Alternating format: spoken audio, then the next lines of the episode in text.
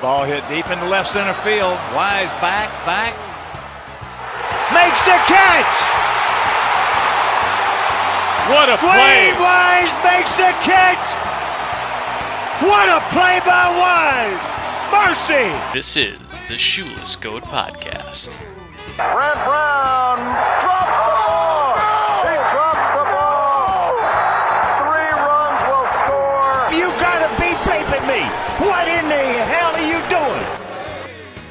Hello and welcome back to the Shoeless Goat Podcast. We're a Cubs, White Sox, and MLB podcast. I'm your host, Nick. I'm joined again in mid season form by the mayor of Section 509, Patrick Bovard. Pat, how are you? Nick, you know what? I can't say I'm doing anything but pretty good right now. Here we are at the All Star break. Sox are in first. We're only a month out from the World Wiffle Ball Championship, thereabouts. Uh, overall, yeah, pretty pretty good time here this summer. Uh, on one side of town, anyway. That's how how uh, how the turntables have turned. No, but in any case, yeah, uh, not so good on the north side. It's time to see what uh, the Hoyer regime has up its sleeve in regards to who stays and who goes. But we'll talk about that. This episode is going to be a little bit different. This is our mid-season review, uh, so it's not going to follow some of the same same guidelines as previous episodes. But in any case, we're still going to have a little bit of fun, more fun talking about the Sox and the Cubs. But for those of us who play uh, video games and we do the trade finder, that's what we're going to be doing on the north side with the Cubs. So, uh, in any case, let's get right to it. Pat, give us a recap of the first half of the White Sox, if you will. It has been about, I mean, let me put it this way going into the season back in January, it's about as good as I would have hoped for. Given all the injuries, I think you can't really give this first half anything but an A. Um, I mean, you know, everybody, I mean, for everybody from Eloy Jimenez, Luis Robert, Yasmani Grandal now, Jose Abreu missed time. Uh, Yoán Moncada missed a little bit of time. Nick Madrigal's done for the year. They've had injuries all over the place, and they have the best record in the American League at the All Star break. You can't really write it up any better than that.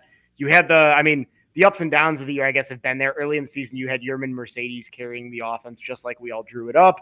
Uh, you had the spat with him and uh, Tony La Russa. Had a lot of controversy. Adam Eaton uh, coming back and getting DFA'd. All in all, though, the worst winning percentage they've had in a month so far is 560, and that's April and June with identical 14 and 11 records. Um, overall, where they sit right now, the record is 54 and 35. They have the best record in the American League, as I mentioned, and they're eight up on Cleveland in the division, with Cleveland missing pretty much their entire pitching staff from the beginning of the year and not having more than like two major league caliber hitters. So you feel like this is pretty much going to be a cakewalk at this point. They're going to get Eloy Jimenez back um, in a couple weeks, most likely, probably near the end of the month. Luis Robert is supposedly about three weeks behind him. So overall, you got to be feeling good going into the playoffs this year.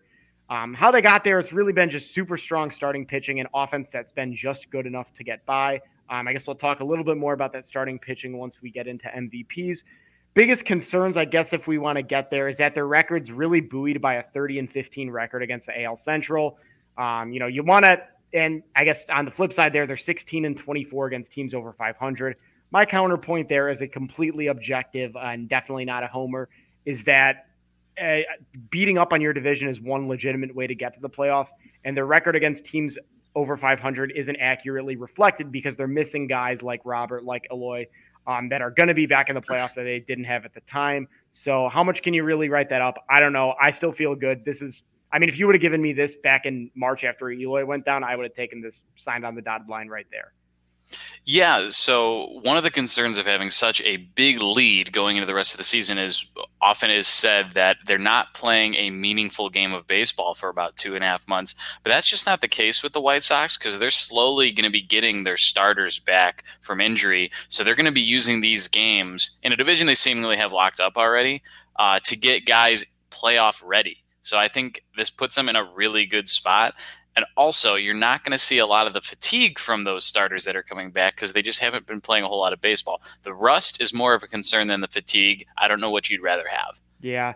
I guess the rust with Eloy, I think for me, uh, one of the things with him is he's going to have basically two months of at bats. And I think that should be good enough to get going. That puts you like, if you're at the beginning of the year, that's June. I feel good enough about that. Robert is the one where, depending on how he's running, I think could be much more of a wild card. And I think looking a little bit further down the line, Yasmani Grandal, who last week had surgery on his knee for a torn tendon, that's probably the biggest concern of mine of any of the injuries, just because the drop off from Eloy to Andrew Vaughn is it's big, but Andrew Vaughn is still an above average major league hitter who gives you about the same on defense with the added bonus of not hurting himself in the field. So, you know, you'll take what you get there. Um, Luis Robert to Adam Engel isn't great, but Adam Engel's hitting the ball really damn well this year. So it's something they don't have an option behind Yasmani Grandal. Zach Collins, they'll talk him up, but he's not anywhere near the same caliber of catcher. And Seby Zavala can't hit the ball. So unless they go external, to me, that's your biggest injury concern uh, just going into the playoffs. But overall, I don't know. I'm I'm feeling good. I'd say there are, there are worse situations to find yourself Absolutely. in. So. And even uh, behind Cleveland, I just I just noticed this. They're 15 up on the third place team. So it's like it's basically the victory tour the rest of the season. So, getting a little ahead of ourselves, who do you want the White Sox to face in the first round in order to gain the momentum required to make a playoff run? Um, so that I would say of the teams right now that are in playoff contention. So I'm thinking like uh, Houston and Oakland in the West, and then Boston, Tampa, Toronto, and the Yankees in the East. I would say I like how they match up against Tampa. That's one of those two teams. Tampa or Toronto is probably who I would pick. Um, I they beat both of those teams two out of three at home early in the season. I just think with their starting pitching there, they match up well, especially against Tampa, who doesn't although they're scoring runs, they don't have the high powered offense, at least on paper, that you could see a, Toronto in a short series exploding with guys like Vladdy and Springer and uh, Marcus Semien. So I'd say probably one of those two. But ultimately, I think the only team in the AL that really frightens me with the White Sox is probably Houston. Uh, just given their history in the playoffs, I think they'd probably pose the biggest challenges with that offense. Um, I don't know if Verlander's coming back, but if he did, that adds a whole other dimension on there as well. And the Sox just did not look good against them earlier in the year. Yeah, and another thing I could totally see happening, which would suck, is the Yankees go on a run, win their wild card series, and the Sox have the best record and automatically face the Yankees in the first round. That yeah. would be the killer. I think that yeah, that would be tough just because like I mean Cole hasn't looked the same, but he's still I mean he's still Gerrit Cole. He even if he's Pirates Cole, that's still a good pitcher. Um, it's just one of those things. Yeah, they didn't look good against the Yankees either. It's going to be interesting because, I mean, I think the Sox probably are going to pad that lead a lot in the second half. So it'll be interesting to see if they get the wild card or if they get the uh, the, I guess, third seed. Yeah, we'll see what happens. But in any case, it's exciting on the south side. Uh, moving to the north side, not so exciting. If you'd asked me a month ago, it was exciting, but oh, how things change. In any case, the Cubs currently have a 44 and 46 record, are eight games back, and it is well known, according to reports, according to words from the GM's mouth, that it is sell mode time. Um, I kind of agree with the move. I don't like how baseball works, where you have this group of stars and you end up selling them, and all of a sudden they, they all play really well somewhere else and it begs the question why couldn't they all do this when they were on the Cubs? But uh, Sox had that question too when they had their sell off a couple of years back. In any case, how did we get here? Uh, April, kind of a tough start, but it was kind of the start we expected. Uh, 11 and 15. Then May was fantastic, and it led into the a really good beginning of June as well. So they were 19 and 7 in May. Uh, June, they were 12 and 16, but they started off the month hot, and that's how they built a pretty substantial, I think it was between a three and a five game lead in the NL Central. And then the wheels fell off. The second half of June and the early part of now July, uh, we saw a 10 game losing streak, oh, which are 11 actually, 11 game losing streak. So you never look to see that. So by the end of May, they were 30 and 22. By the end of June, they were barely holding on to that uh, above 500 watermark of, at 42 and 38 two and seven to start July at 44 and 46. The Brewers and the Reds have passed the Cubs, and the Cubs and Cardinals are tied with the record. The two teams that we thought would be uh, ahead in the division this year. Uh, both falling off. The funnier part about it is, is that Cardinal Nation is now calling it a tank year, which you, of course, always get Nolan Arenado before you're ready to tank. So uh, makes perfect sense to me. I'd rather be a Cubs fan right now than a Cardinals fan. Let's just put it that way. Uh, but in any case, the uh, Cubs are in sell mode. We'll talk a little bit about uh, where we think and who we think will uh, our, our guys will go. Uh, but all in all, pretty disappointing. But if you looked at the beginning of the season, we figured this team would be either a slightly below 500 team or a slightly above 500 team, and that's exactly where they are at. Just because they had this hot, like hot start, doesn't mean that they weren't going to regress to their true talent, which is a pretty much around 500 team, and that's what they are. Yeah, I gotta agree with you there with the Cardinals. That's uh, I love the turn because the Cardinals would never uh, they'd never just be bad. That's not an option. Um, I will say though too, it is it feels good to finally be on the other side of this after all these years. I mean, we've done this show. This is our third year now, and for pretty much the last like six years in Chicago, it's been the other way around. So it feel finally feels nice to be on the other side of the equation. Yeah, I totally get it. I mean, it's not like we we were like, well, at least I specifically wasn't haha in your face, but I'm sure plenty of Cubs fans yep. were. So it probably feels pretty damn good. Um, I I don't know. I'm I saw this coming though, so I'm not as hurt. Um, I I'm more interested in what next year is going to look like, if there even is a next year. So if there was a time to, um, you know, get rid of all your guys and start over, it might be before a collective bargaining agreement gets fought over for a couple months. So. Yep. Yeah, that is a scary thing on the corner with the team in a contention window. Yeah, because right. I mean, you got to hope they get it this year, because then okay, they don't get it this year and then next year the most of the season, if not all of it, is scrapped, and then you come come on the other side of it. You're coming back with a squad who hasn't played a full game of baseball in a year and a half, and you're in trouble. that was yeah, that was one of the first things I thought. Like you know, back when like Eloy got hurt, is if he goes down, that's basically two years. If he's done for the year, that's two years without him playing baseball, and it's pretty much what you're looking at with Nick Madrigal at right now. So it's it's scary, but I'm I'm interested to see where who I guess who the Cubs end up getting rid of and where they end up going.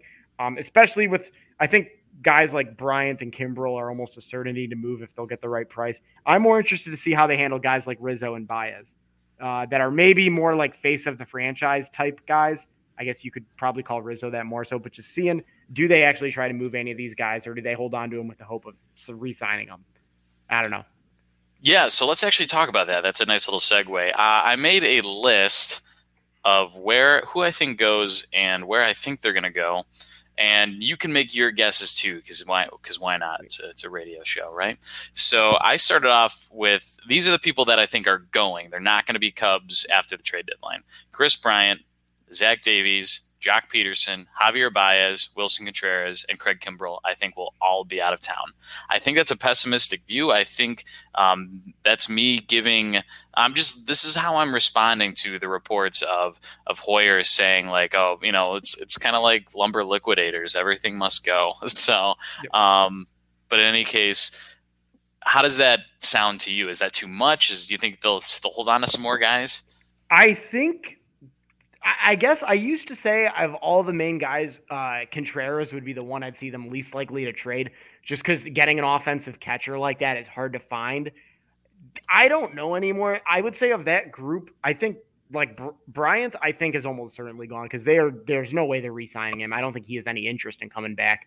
Um, so there's no way they're just letting him walk, assuming they're going to get something more than a second round pick in a trade value wise. Kimbrel is yeah, he's got one foot out the door. He's not going to finish the season there. I could see them hanging on to Baez.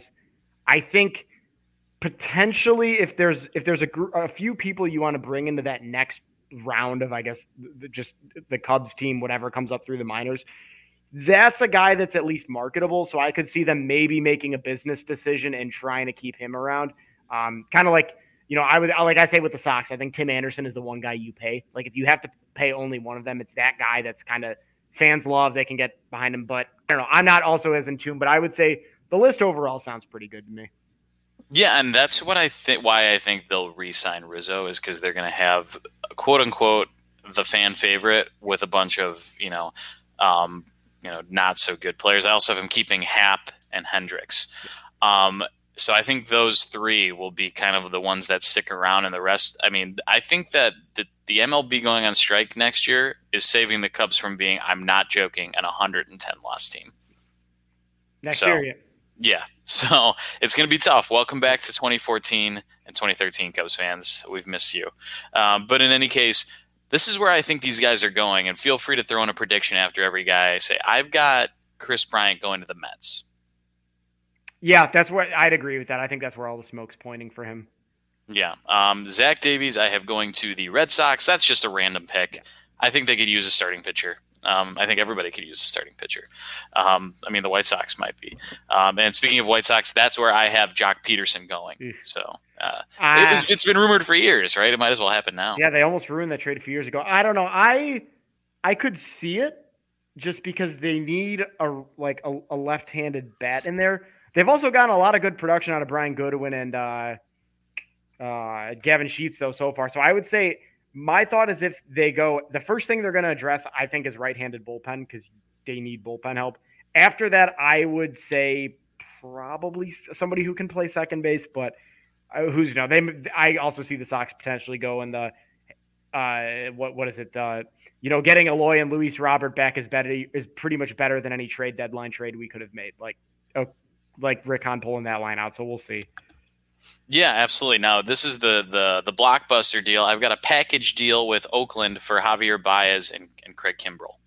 Um, I think that uh, they miss Marcus Semien, um, yep. and they're more than willing to take an expiring contract as they have in the past to, to, to make a run at it. And they also miss, obviously, uh, the South slider, if you will, um, in the bullpen. So I think that they're going to try to make a run for first place and not just settle for the wild card because they know how that's worked out for them, and that's how they're going to do it. Um, in any case, that makes a playoff matchup, possible rematch with the White Sox, a little bit more interesting. Uh, additionally, I've got Willson Contreras going to the Nationals. Um, I think they're going to make a run too because I still think the NL East is wide open. I think uh, Acuna going down makes it everybody else, the Phillies and the um, and the Nationals more buyers again. And I just don't think the Mets are that good of a team, so they don't scare teams into going into sell mode.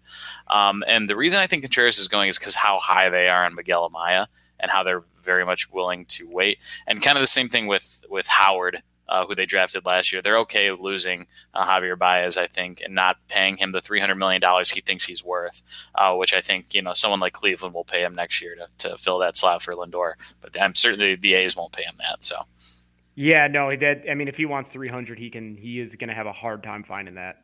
Yeah, he'll end up getting, I think, 185, but it's just not going to be with the Cubs. I don't think. Yeah, Kimbrel's the interesting one there because if I had to pick one player on the Sox that I think realistically they would go after, which I would say Kris Bryant with an extension in hand, but I don't see that happening. It would be Kimbrel. I think a right-handed bullpen arm is what they need. I just think there's other teams in the AL that need a closer specifically that are, would pay way more for him than the Sox would. So maybe the Phillies. I don't know. Their bullpen sucks. Maybe they'd go after him. So typically, Scott Boras clients always seek free agency, right? So I just don't see Kris Bryant going to a team with a deal ready to go. But the CBA is up, so maybe he wants that security and he can talk and you know talk his agent out of his old ways. But who's to say? You know, Scott Boras is going to be a big part of the collective bargaining agreements. So it's let's just say it's going to be interesting. So yeah, guys that are no longer going to be Cubs in my book: KB, Zach Davies, Joc Pederson, Javier Baez, Willson Contreras, and Craig Kimbrel. And the ones that stick around: Rizzo, Hendricks, and Happ. And I guess you could throw Hayward in there too. But it's tough scene. But in any case, uh, looking kind of bleak on the north side. But uh, hopefully they get a full revamp of the farm system. Uh, if the Darvish trade is any indication, they won't. Yeah, or they're going to get guys that'll be around in like seven years. Yeah, it's, you know, hey, same thing happened with uh, Tatis Jr. and, and, and Shields. We had to know that was coming. We had, we had yeah, had to go there. We got yeah, Elijah Tatis though, so it's all good. exactly, and uh, Yoelqui Cespedes. Just all the bloodlines are coming through the Sox. Oh uh, yeah, uh, minor leagues now. Love to see it. Okay, uh, now you had uh, your take on the big story for the White Sox in the first half. Mine was obviously this the soon-to-be trade bonanza. But go ahead with the White Sox. Yeah, so I think obviously we kind of touched on it a little bit. The injuries have been the big the, the big story for the Sox and how they've pretty much persevered through all of them. Definitely shocking to me because when Eloy went down, I thought you know, I mean, they lost 45, I would say potentially 50 home runs out of the lineup with him gone. He has that kind of power that you just can't replace. No team in baseball can. And they've been fine. They're not hitting for power, but they've been fine. Um, then obviously Luis Robert went down. Nick Madrigal went down. Uh, Yasmani Grandal is now down. Um, but I think now, you know, you got Eloy coming back on that rehab stint. I think right now in high A, in a couple games, he's had seven at bats, a homer, a couple RBIs. He's playing left. Big question is going to be how he fits in, um, the, how they build out that lineup. I don't think they're going to not play him in the field. I think that's short sighted, and I think overall this lineup make the roster as a whole makes a lot less sense if he has to DH full time. I just I don't see that happening. I still think though he it's going to be like a couple of games, and in the playoffs it's going to be you play wherever we tell you to. And for this year, it's fine. Probably going to be a question they have to kick the can down the road on and get to next year. But I just think it sums up. You know, once they get start getting these guys back, it's all. It, I think it all comes into place. Um, I, the biggest question for me is going to be Luis Robert, how he runs. Can Yasmani Grandal catch? But just, I think like they're a couple pieces away. It's a bullpen arm. That's where they've struggled. And I think if they could get somebody that can play second base with a better bat than a Leury Garcia type, I think they're in business. It's not really going to take much more than that to at least be a one at the top of the AL going into the playoffs. I think talking playoffs, I think um, just in general, this is top of my head thinking that we didn't plan this out, but who do you think the hottest uh, trade target is? Um, probably in baseball right now. Um, let's just go starting pitching wise. Starting pitching, um, I had not thought about this. I think one that I could see, and I don't know what the willingness is to trade there, but I think Jose Berrios is a really interesting one out of exactly what I was yep. just going to say. Yeah, I that's, wanted to, I wanted to, I wanted you to say that, and I was going to bring it up if you didn't. Yeah, that's. I think just he's he has that super like he has a super high ceiling out there. He's been really good this year. He's given the Sox fits. I just don't know if the Twins. I don't know what like I don't know what's going on with the Twins. Are they thinking they're going to be just bounce back and compete next year? I, I don't know. That's I think the biggest question with if the Twins how much they choose to sell. I hope that's what they're thinking, right? Because I hate this uh, this current mindset of like, oh, we suck this year, start yep. over. When that Twins roster, they started off so poorly and they were demoralized, right? Yep. They can still win the division next year right? Yeah. With this current roster. So that's what I'm curious to see. I think Gibson as well. Kyle Gibson will be a very interesting starting yeah, pitching yeah. Um, uh, from the Rangers, who are uh, in rebuild. Joey Gallo, also uh, from the uh, hitters side of things, I think could go anywhere. That's the only thing stopping me from getting his jersey is not knowing where the heck he's going to be in a week and a half or two weeks. Um, but in any case, yeah, super interesting stuff. I can't wait for the trade deadline anyway because that'll give us something interesting to talk about in the dog days of summer. But moving on now, uh, we've we've kind of you know covered the, the the rise and the fall of the two teams respectively. Who is the team MVP? The Sox have m- way more to choose from than the Cubs so far. So uh, first half MVP. Yeah, so I'm going to go with first my two main uh, honorable mentions, and that would be Lance Lynn, who they acquired in the offseason, obviously for Dane Dunning. Uh, loved that trade from the beginning. I think he's been a perfect fit here production wise. Obviously, he's a sub two ERA at the All Star break. Can't really beat that. He's an All Star and just personality wise, he fits in with the team uh, and like the fan base's mentality. Uh, my other, other honorable mention is Yasmani Grandal, the sub 200 boy wonder. Um, still getting on base at about a 39% clip and right near the team lead in home runs, who I think really powered them through a couple of uh, dark weeks offensively there in June. But the person I'm naming as the MVP, if you would have told me back in November of last year that I would be naming Carlos Rodon as the first half MVP for the White Sox, I would have asked you what drug you were on. That's I I like it's just such a remarkable turn of events. Obviously, there's the no hitter. He almost had another no hitter in Detroit, but just looking at the numbers, he's almost at four WAR already. He's a, a two three ERA. He's striking out guys at a 36% rate. He's set, got a seven and three record, and his fastball, I think, most ridiculously, is basically at 96 miles an hour on average now, where his previous career high was 94.2 five years ago. Like those types of turnarounds that far down the road don't happen. Like this is he's always been a good pitcher, but like this is I mean, he's hitting 100 miles an hour in the seventh inning of his starts now. That's just not something that happens uh, over the course of the year. And the thing is, he's still been up there since the post sticky stuff crackdown. So I don't know what the ceiling is for Carlos Rodon. I don't know if the Sox are going to try to pony up for him in the offseason because he's probably going to get himself a lot of money from a team like the Yankees. But for right now, with everything he's done out of the five spot in the rotation, I, you can't name anyone else the MVP. See, yeah, you go back to if you asked me in November, if you asked me in November, he was going to be pitching for the Cubs. Yep. That's what I thought was going to happen. And he, you know, he, he, he stuck with the team that kind of stuck with him a little bit and got that one year deal. And man, is he cashing in on it? He's going to make some serious money next year. I don't think the Sox will pay him, but no, someone will unless he's willing to take a hometown discount. I mean, they've never paid anybody more than seventy three million, whatever Grandal's getting now. But I think just I look back too. Um, late last year, Carlos Rodon, he had been hurt most of the year. He comes back out of the bullpen in Cleveland. Never pitched out of the bullpen in his major league career, or maybe he did a time or two his rookie year. Gets lit up, blows the game, kind of had that bad taste in your mouth that he was kind of one of the driving forces of the Sox losing the division lead and ended up being the seven seed. Oakland, then he comes in in the wild card game when uh, Crochet got hurt and Ricky basically imploded and started bringing in a new pitcher every batter.